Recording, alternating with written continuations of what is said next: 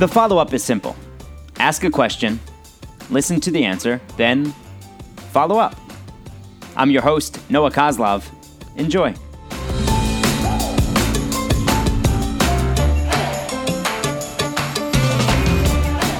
Follow up today is with one of my good buddies from college, Bryan Miller, who spent four years playing college hockey at Boston University, then had an eight year minor league hockey career in the ECHL and the AHL, five years in Alaska, where he lives now. Bryan, any emotional hurdles come to mind that you can think of when it comes to trying to pursue a professional hockey career? Yeah, um, well, I would I would think starting off in high school, um, my sophomore year in high school back home in Jersey, I kind of reached a point where there wasn't really uh, there wasn't really any teams locally um, that would have you know been a good fit for me for kind of the long term you know trying to play in college and, and after. And I had to make a decision. I had an opportunity to play out in in in Chicago which inevitably meant I had to move away from home at 15 and live with a billet family and and kind of step out of my comfort zone of home and pursue what I what I thought was what I wanted to do the rest of my life. And I remember that being very exciting and stressful and me and my parents. And my brother and kind of everybody but it was it was a family decision we kind of sat down with some trusted friends locally and and uh, away I went. When you when you went away to Chicago, and that was that was two years before you got to BU, and you're a year younger, so your freshman class was my sophomore year at school. When you when you moved away to Chicago to play, was did that add more pressure on you to make it? Um, well, actually, I, I guess sort of a, a, little side backstory. That same year or that same summer, um, I decided to go out to Chicago earlier that spring. Um, I was invited out to Ann Arbor to try out for the U.S. national program, um, under 17 team at the time, and um, I didn't make it. I got the call, I didn't make it, so it was kind of getting later in the summer, and it didn't. You know, of course, that that was the dream, right? Go play for the U.S. program, and and uh, so I kind of got knocked down. But then then the Chicago thing popped up, and I took that chance. So I kind of had that fire of of being cut from the U.S. program um, on top of you know the ultimate you know stepping stone towards towards college and, and anything after. So um, that that was a that was a tough pill to swallow. Um, I still remember the phone call you know at home, and uh, yeah, sure enough, after that year in Chicago, I had, I had a pretty good year, and and uh, and they called me back that summer to play for the U.S. program the following year, my senior year in high school. So um, it, it all worked out. And then you end up playing with a bunch of those guys at BU because a bunch of those guys from the U.S. junior national team went on to play with you at BU. Those experiences, being in Ann Arbor, being in Chicago, how significant were those experiences for you growing up, being a man, not just a hockey player? Yeah, and that that was part of the the program and what they taught. You know, it was it was more about being a good good man, a human, and and you know everything from from how to eat right, how to wake up in the mornings and take care of yourself and shower and you know kind of trivial things right now, but when you're when you're at that age and you're you're trying to strive goals you're trying to strive for, um, it, you know it all adds up. So you start in you started in the in the AHL, correct? Yeah, after you, I played. Uh, oh, what I played on a couple games in um, for Albany. Actually, I, I went from I drove from Boston to uh, uh, to Worcester. They had a couple road games in Worcester, and, and I finished the season with Albany. How close were you to making it to the NHL? You think?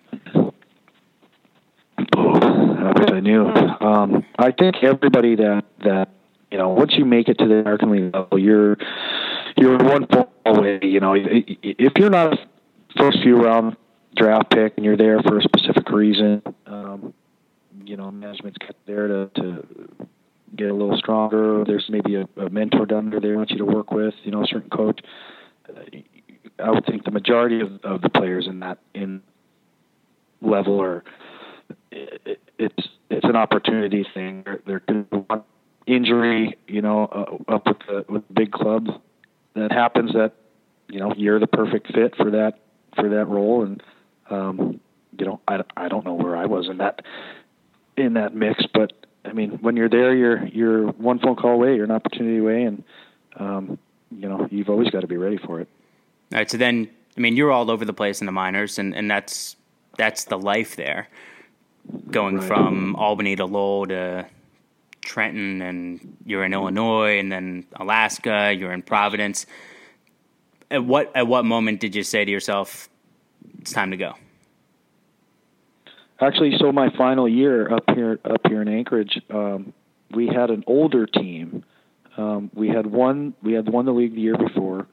Uh, we kind of put together a, a, you know, I say older. We're not really that old, but for for for at the time for the league, you know, we were we were considered a veteran team, and there was there was a core group of us. I don't know, five six guys that we were all really close off the ice. Our families were all close, um, and it just, you know, I just knew for some reason I just I just felt when that season ended, and I I, re, I still remember walking down the hallway, going to you know the game was over, going back to the locker room, and I and it was almost kind of like a calming feeling, and I just said to myself, you know, this is it, I'm done, and I felt and it just felt right.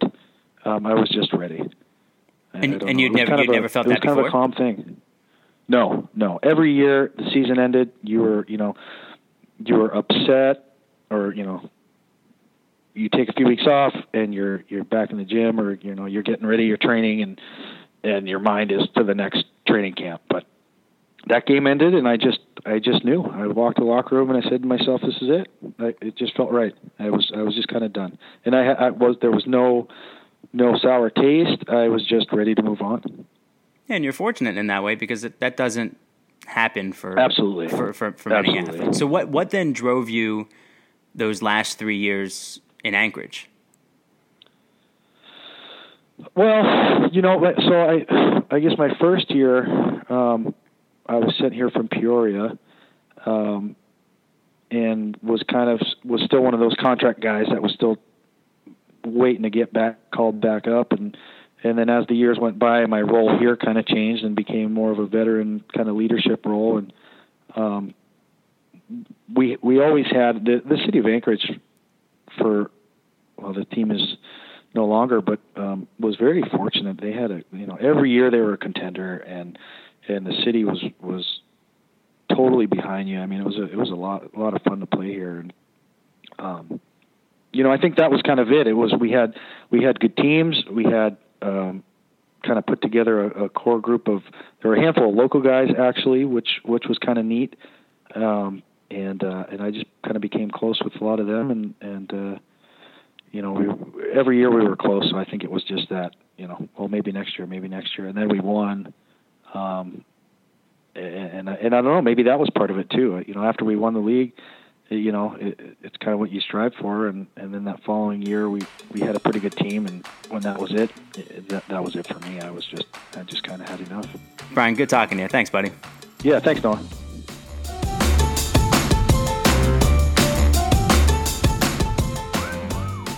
What I always admired about Bryan in college was that, unlike many others in his position, he didn't allow being a hockey player to define him. It's pretty easy to allow status to go to your head, especially with all the benefits that come from being on one of the most storied teams in the sport, but Bryan never let that happen. He, his wife, and two kids live in Anchorage, Alaska, where he works in commercial real estate management.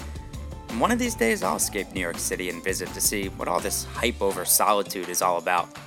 Thanks for taking the time to join us on the follow up.